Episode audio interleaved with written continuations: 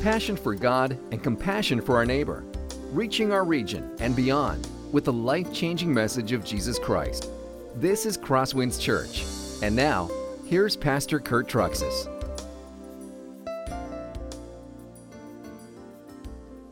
For the last month, our nation has been captivated by the sudden uh, disappearance of Molly Tibbetts a student from the University of Iowa. And as most of you know, this past week her body was found, and the man who stands accused of taking her life was taken into custody.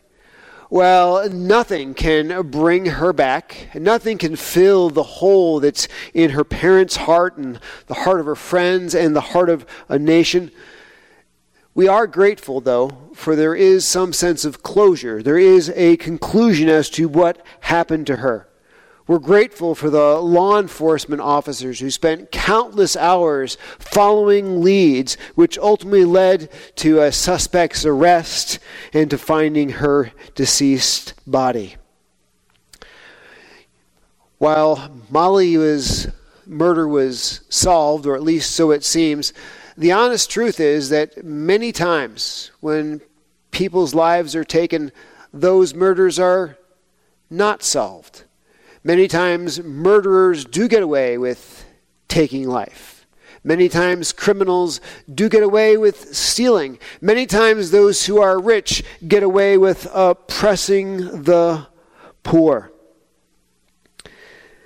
This morning, in our study, of the, God's Word, we're going to talk about this. What do we do when it seems like people get away with great evil? Is there ever a time when God steps forward and, and, and calls people to account? In our study this morning, we're going to discover that um, we can be very thankful because God is still on his throne. Justice justice will ultimately be served. For sure in the next life, but God, because He orchestrates history, oftentimes will mete out justice in this life. The big idea of our message this morning is this it's real simple. God is on His throne. Nobody gets away with anything. God is on His throne. Nobody will get away with anything. And this is, first of all, an encouragement it's an encouragement to those who are going through times of injustice and, and oppression. You need to know that ultimately, God does step in. Not only is this message a message of encouragement, it's also a message of warning. It's a warning against sin, that nobody can sin and ultimately escape the consequences. Now, as a church, we have been working our way through the book of Habakkuk. This is a four week study. Uh, Pastor Jordan did the first two weeks. That allowed me to have some surgery on my elbow and also had some surgery on my forehead this past week where I had a small tumor taken out. But right now, he's on vacation. He's taking his vacation uh, while he is waiting for his wife's um, birth of a third child in their family, and so I'm able to finish out the rest of this series. Before we get into our text in the book of Habakkuk, it's very important for us to remind ourselves of the context of the text of the book of Habakkuk. What is the background of the book? Remember, uh, Habakkuk is a book that was written around 600 BC. It was written by Habakkuk, who was a prophet to the southern kingdom of, of Judah. And um, the southern kingdom of Judah, they're to be God's people. They're to be set aside to worship God. But what's happened during this time is under the reigns of the evil king Manasseh and the evil king Amnon, God's people have walked far away from him. Uh, the temple is empty. They're involved in the worship of the Canaanite Baals, which is a fertility god. And I'll let you imagine what worship of a fertility god might look like. The people are worshiping Moloch. Moloch's sacrifices demand you take your children and throw them alive into burning fire. Not only have the people walked far away from God in their worship, but they've walked far away from God in their justice system. Those who are doing evil can and get away with murder. In fact, Habakkuk even says that those who are criminals are successfully manipulating the justice system. So the righteous are being oppressed instead of the, the wicked. This is a terrible time for God's people. And the theme of this book is Habakkuk saying, God, uh, can't you do something? Can't you fix this brokenness in our society and community? And God comes back and he says, I can do something and I, I will do something. It's just not what you expect. I'm going to bring the wicked Babylonians. They're going to come and they're going to conquer you and take you into captivity. This is like us complaining about the problems in our government and the, the problems with Trump and the Mueller probe and the Russian investigation. And God, can't you do something? And he says, I will. I'm going to bring ISIS. ISIS is, ISIS is going to conquer your nation and take you captive. And just as you and me would say, okay, God, I think you're overreacting a little bit, Habakkuk is saying the same thing he said, God, I think you're overreacting a little bit, bringing in the Babylonians to, to conquer us. I mean, we're bad. We're not following you, but the Babylonians are a hundred times worse than we are. And in the first message of this series, we learned that sometimes God uses people more wicked than his people to discipline his people. God still does that today. Last week, as we continued our study through the way through Habakkuk, we learned, in, as Habakkuk continued his discussion with God, we learned that Habakkuk said, Okay, God, I understand that you're going to use the Babylonians to discipline us for our sin, but what about them? Their brutality is legendary. They are so far from you. Uh, last week we uh, read a small section in the book of Habakkuk that talked about how uh, the Babylonians uh, take people up like fish on, on a hook. They just never cease putting fish on a hook and pulling them out. And while this is sort of a fishing metaphor, it's actually sort of a historical metaphor. The Babylonians, when they would take people captive, is they would take and they put a hook in their lower lip, and they'd tie that hook to a string or a rope, and then they'd lead them into captivity. Sort of like putting fish on a string. That is the kind of brutality of how they treated their captors. That brings us to where we're at this morning in Habakkuk chapter 2, verse 6, where we find that the question has been well, okay, God, I understand how you're going to discipline your people for their sin, but what about these Babylonians? What about these people who are horrendous and who are evil that you're using against us? What are you going to do about their sin? And this message will help us. What do we need to know when it seems like the wicked are winning and God is doing nothing? What do we need to know when the wicked seem to get away with murder? Now, as God gives his answer to Habakkuk in this section, he does it by inspiring Habakkuk to write, as it is a, a song almost. It's called the Song of Five Woes, or the Song of Five Taunts. What this is, is it talks about the way God works in this world, the way God handles those who do evil. So we see if you look at Habakkuk chapter 2, verse 6, it talks about how this is a taunt.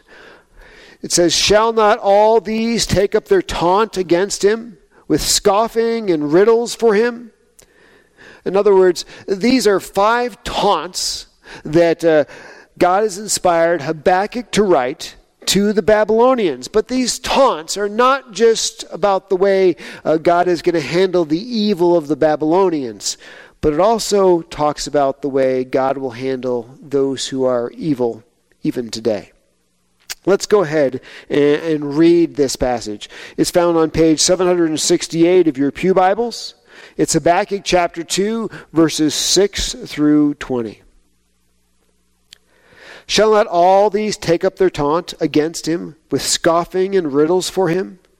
And say, Woe to him who heaps up what is not his own! For how long? And loads himself with pledges.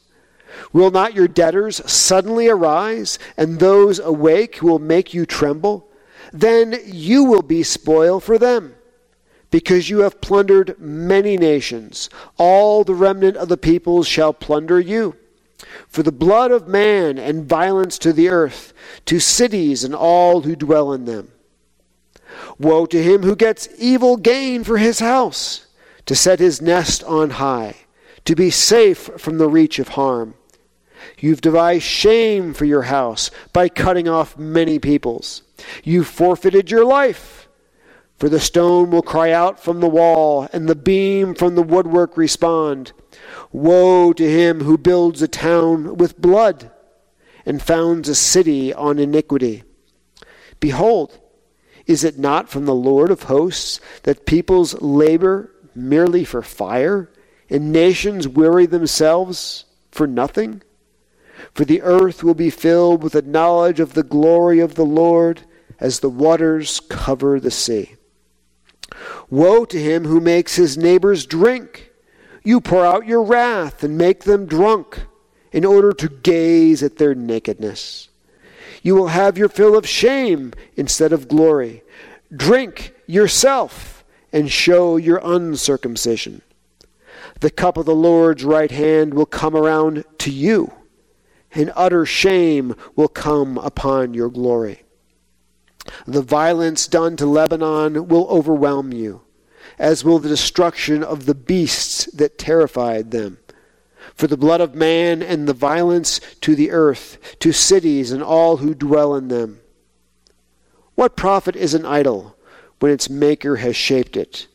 A middle image, a teacher of lies. For its maker trusts in his own creation when he makes speechless idols. Woe to him who says to a wooden thing, Awake! to a silent stone, Arise! Can this teach? Behold, it is overlaid with gold and silver, and there is no breath at all in it. But the Lord is in his holy temple. Let all the earth keep silence before him.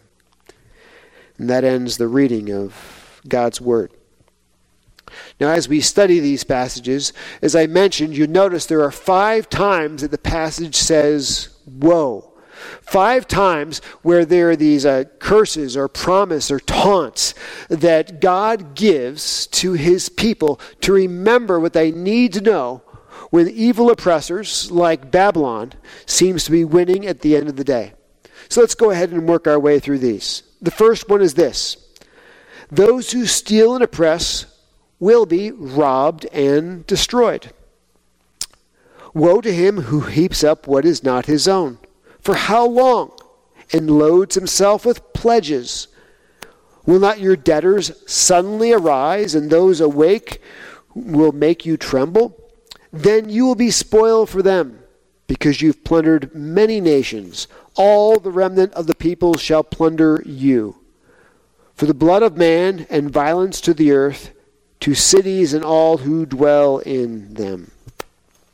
Now, remember when this text is written. This is written before Babylon has come to conquer Judah. This is written prophetically about what would ta- or what will take place, about what will be the end of Babylon, the city that is the country, or excuse me, the people that have come to conquer Judah.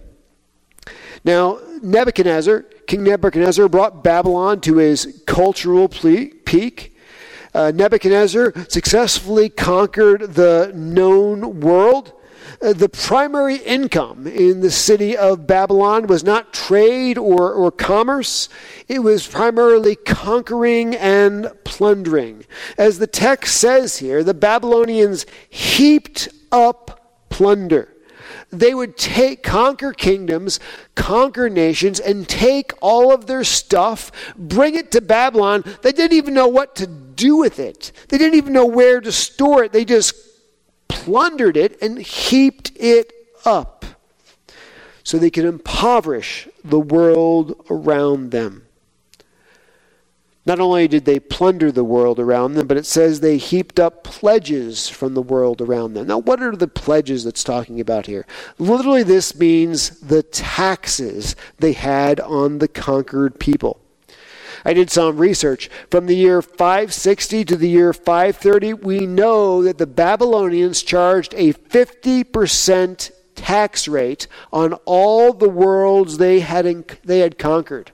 The goal of this tax rate was to impoverish them. And then to take all their stuff and just pile it up in Babylon, even though they didn't even know what to do with it all and how to use all of it. Now, what does God say about all this conquering? What does he say about all this Babylonian impoverishing? He says this He's watching, He will respond in fact, he is going to turn the tables. So the debtors will one day arise. The nations that have stolen from the, they've stolen from will in turn steal from them and make them tremble. In other words, God is on his throne. Nobody gets away with anything. God will see that there is one day a great reversal for the Babylonians because of how they lived. Now, did this happen? We know that the, the Bab- Babylon was the largest city in the ancient world. It was approximately 2,500 acres. And we, the book of Daniel tells us what um, Nebuchadnezzar's attitude was like as he ruled over the largest city in the world that had conquered the entire known world. Daniel chapter 4, verse 30. And the king answered and said, Is not this great Babylon, which I have built by my mighty power as a royal residence for the glory of my majesty? No pride problems there, was there? God said that he would orchestrate a great reversal. And if you look, God says it'll take place suddenly. The Babylon that conquered the world did experience a great reversal. Is the kingdom that conquered the world, they only lasted about a hundred years. In the year 539 BC, Babylon was conquered by Cyrus, or surrounded by Cyrus of Persia. Daniel chapter 5 tells us what was going on that night. It had only been 22 years since Nebuchadnezzar had handed over the reins of his kingdom. Belshazzar was ruling at the time. And even though his nation was surrounded, he, he was confident and he had no fear.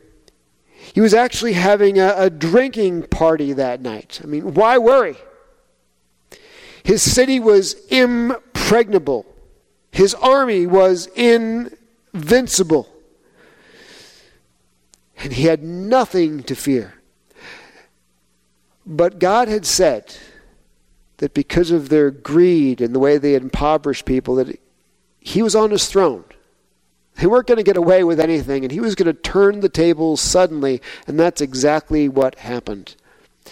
You see, the city of Babylon had a massive river that ran through the middle of it. Cyrus, king who was attacking them, diverted the river during the night, and the river went dry. Cyrus's army went into the city under the river gates because there was no longer any water. And in one night, the Persians conquered Babylon. The Babylonian army, when they realized that the um, Persian army had already entered through the city gates, they simply gave up. You see, God says, You think you're going to get away Babylonians and Nebuchadnezzar, with impoverishing people, with oppressing people with your greed. God says, I'm being patient. I'm waiting for you to repent. But when you don't repent, suddenly justice will be served. That's not just the way that God works in the ancient world with cities, but that's still the way God works in the modern world with us today. In fact, we find this in 2 Thessalonians chapter 1 verse 6. Since indeed God considers it just to repay with affliction those who afflict you. God is watching the greed and impoverishment that sometimes his people experience, and he responds by repaying that. Let's think of this on a national basis.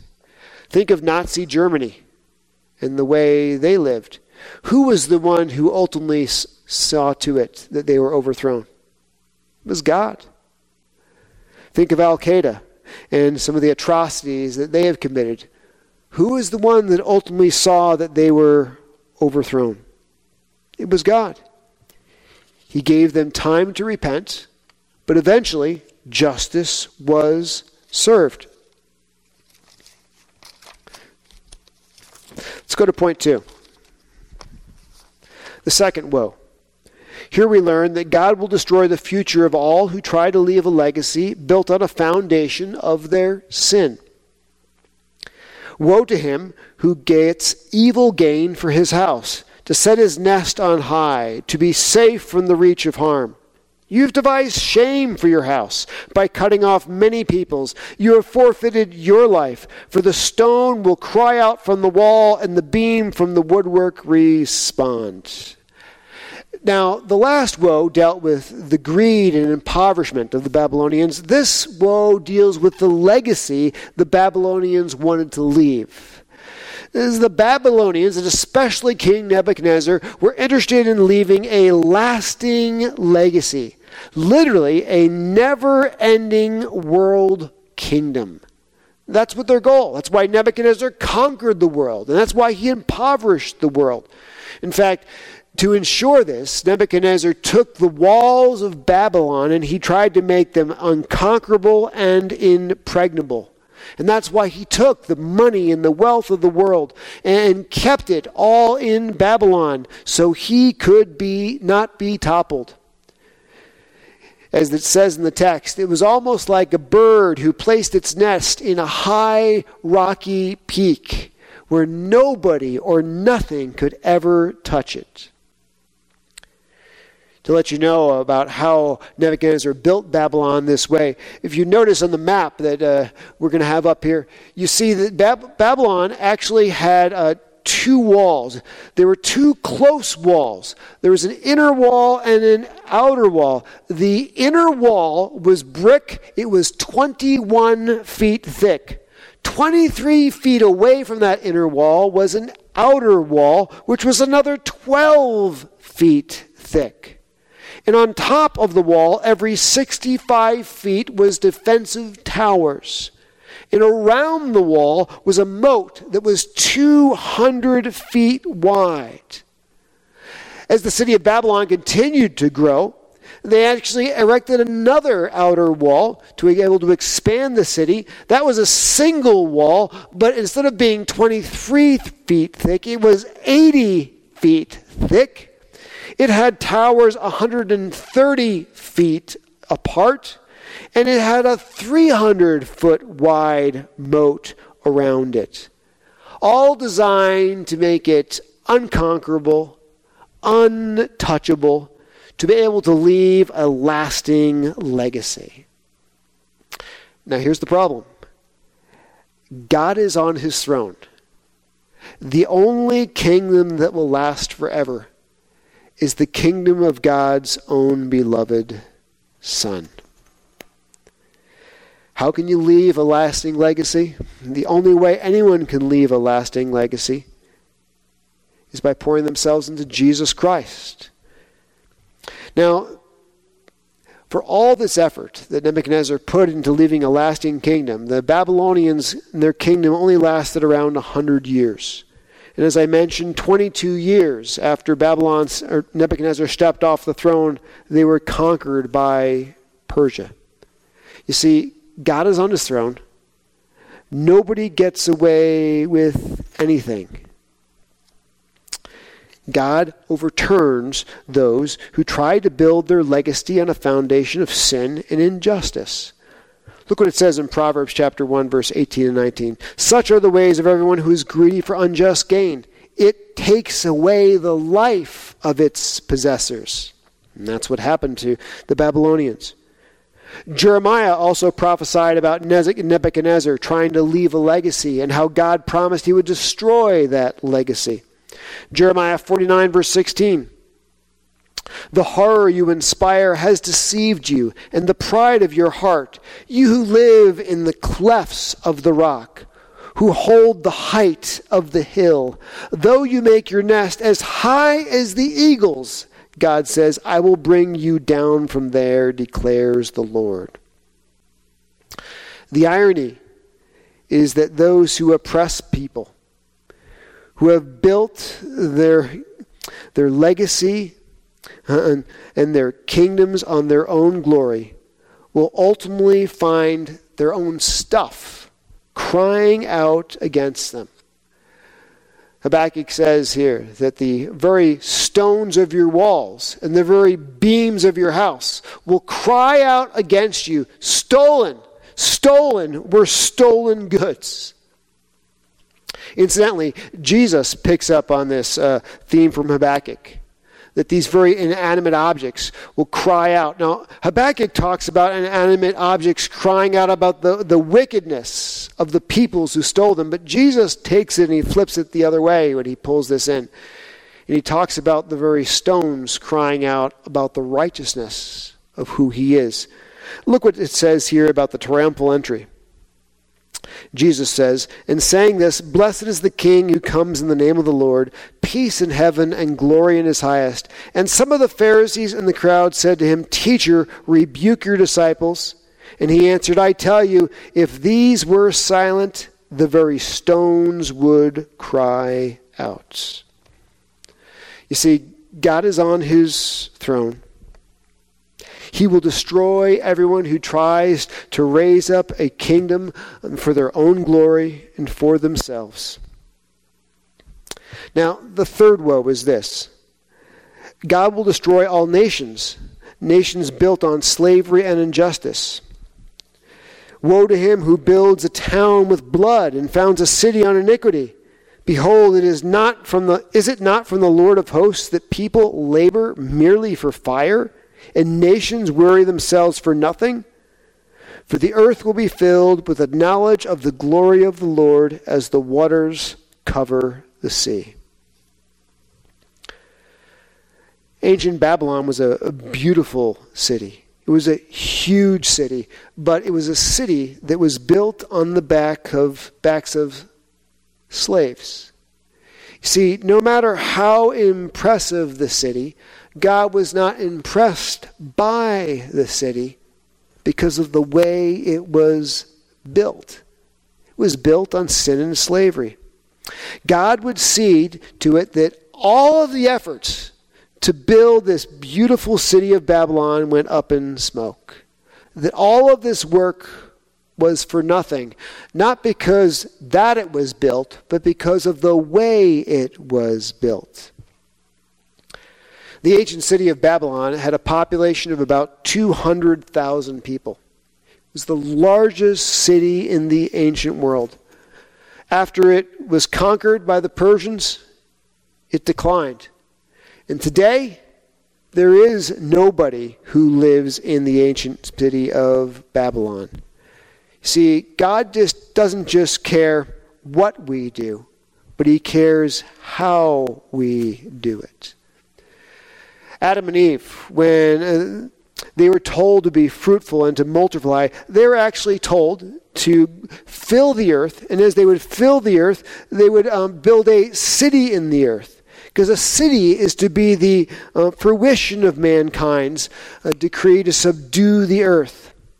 The city is where all the intelligence and the efforts of humanity solidify together for the glory of God.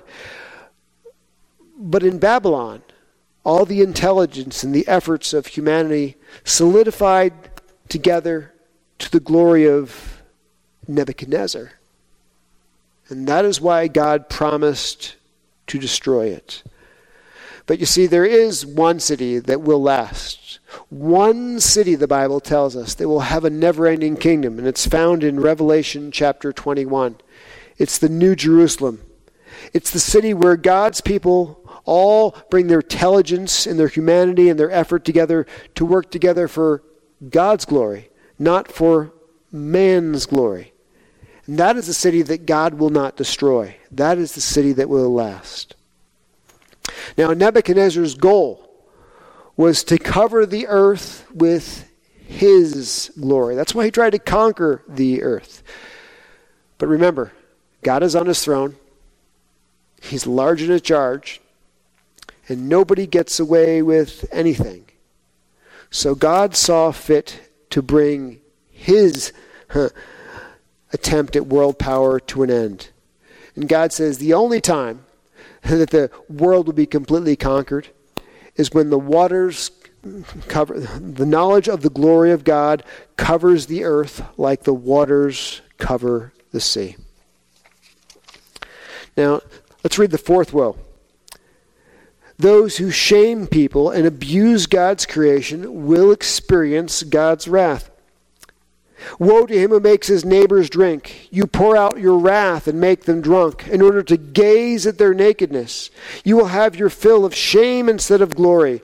Drink yourself and show your uncircumcision. The cup in the Lord's right hand will come around to you, and utter shame will come upon your glory.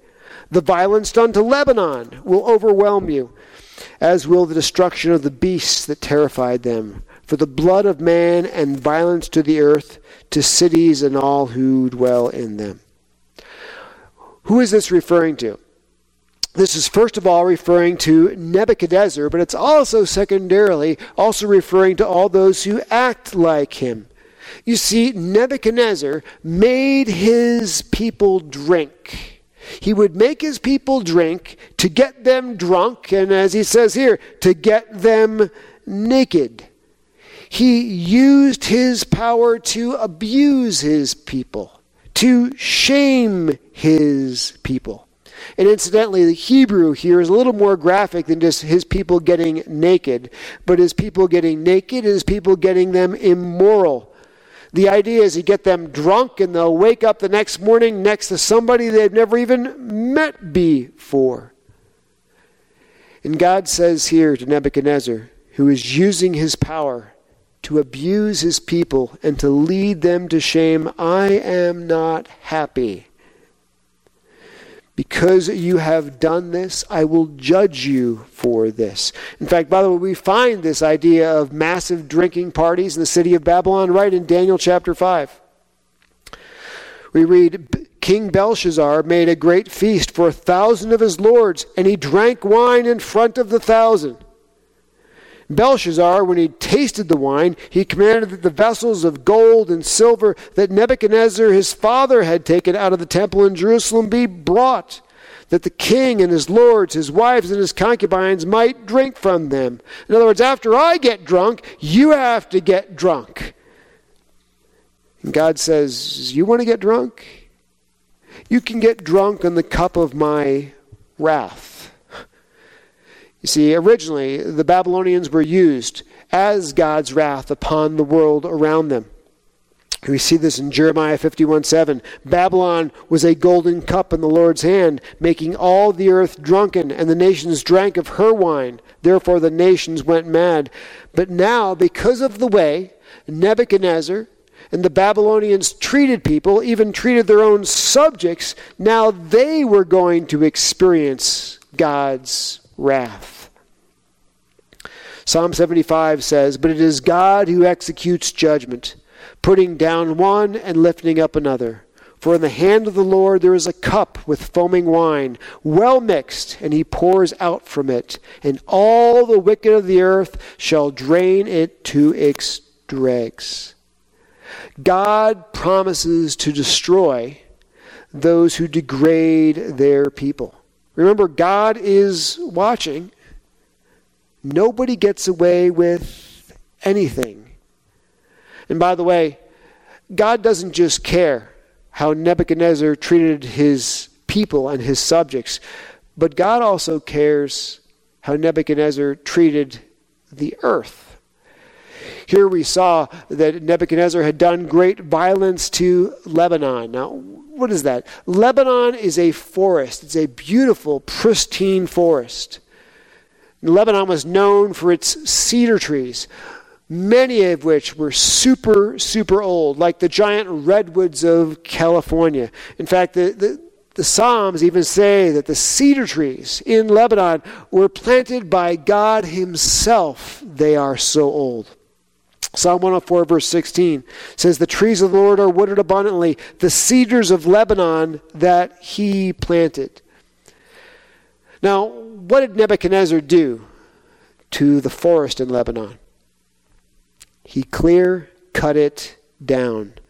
Not because he needed the cedars, but simply because he was a bully and he wanted to destroy the cedars. Now, can we cut down and use wood? Yes, of course we can.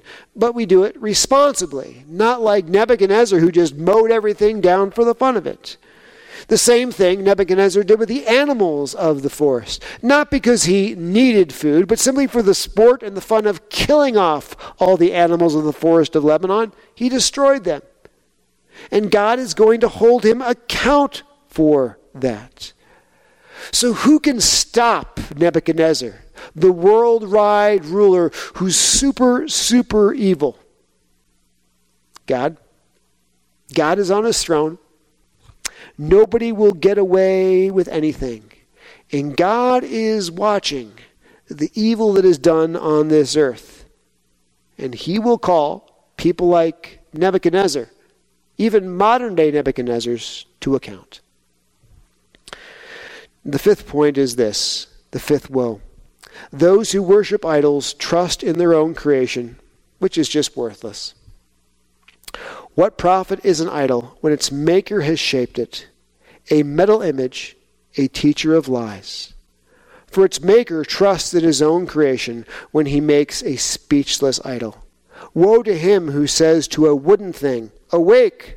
To a silent stone, Arise! Can this teach? Behold, it's overlaid with gold and silver. There is no breath at all in it. But the Lord, He's in His holy temple. Let all the earth keep silent before Him. Now, Babylon was a, a nation filled with idols. Probably uh, the most popular uh, false god for them to worship was the false god Marduk. Marduk, uh, his temple literally pierced the skyline in Babylon. And the people of Babylon thought Marduk was the one who gave them great victory. And God says, Think about this. You think Marduk is the one who gave you victory? Idols, they're just made by craftsmen. You can't make an idol and then call that idol your God? That idol can't talk, it can't teach, it's just wood, it's just metal. As it says in Psalm 96, verse 5 For all the gods of the peoples are just worthless idols, but it's the Lord who made the heavens. You see, the true God of the universe is alive. The true God of the universe can talk he spoke to Habakkuk, and he gave us this book. The true God of the universe told Habakkuk about what was going to happen to the nation of Judah even before it happened. He talked about how Babylon would conquer them, and then he also talked about how he would conquer Babylon. The true God of the universe could give five woes that are very detailed about how Babylon would ultimately be destroyed. Because the true God of the universe is in charge of history. You know, at times in life, it looks like God is absent. At times in life, it looks like this world is spinning out of control. But we need to know that God is still on his throne. God is fully in control.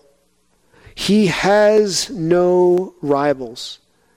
The problem is just that we can't understand what he's up to. The problem isn't that this world is out of control. You see, Habakkuk began this book asking all kinds of questions and all kinds of complaint, complaints against God and where is his justice and wisdom in this world. But as he gets closer to the end of this book, he doesn't have questions and complaints against God for his justice. He just stands in silence and trust. You see, he may not be able to understand God's ways, but he knows he can trust God's ways. God is on his throne. Everything on earth happens for a reason. It's all part of God's good plan, even if we don't understand it. Probably the time when it seemed like this world was most out of control is when Jesus was being crucified on the cross. There is the Son of God, falsely accused, having been beat to the point of disfigurement dying on a cross. Satan cheered. His demons just screamed with delight. They've killed, they've killed the very Son of Man. Wickedness is reigning, wickedness is in control. Not really. God was in control the whole time, wasn't he? It was through the death of Jesus that God conquered Satan, sin, and death once and for all, and he saved us from our sin. You see, at that time, when Jesus was hanging on the cross, nobody could understand what God was up to. But the one thing they did know, the one thing they could rest in, was God had a good plan. And God would use it, even if we couldn't understand it, all for His good and all for His glory. Let's pray. Dear Jesus, we thank you that you are on your throne. Heavenly Father, we thank you that uh, nobody gets away with anything, that you have no rivals that are trying to distract you, uh, that are trying to, they can take you and distract you away from your plan. We thank you, Lord, that you don't just serve out justice in eternity, but many times in this life you see fit to serve justice to those who have done great evil. And we thank you. We thank you that you are large and in charge and that you are good. And we can trust you and stand in silence before you. We ask this in Christ's precious name. Amen. This has been a presentation of Crosswinds Church. More of Pastor Kurt's sermons can be found online at crosswinds.tv. Thanks for being with us and may God continue to enrich your life.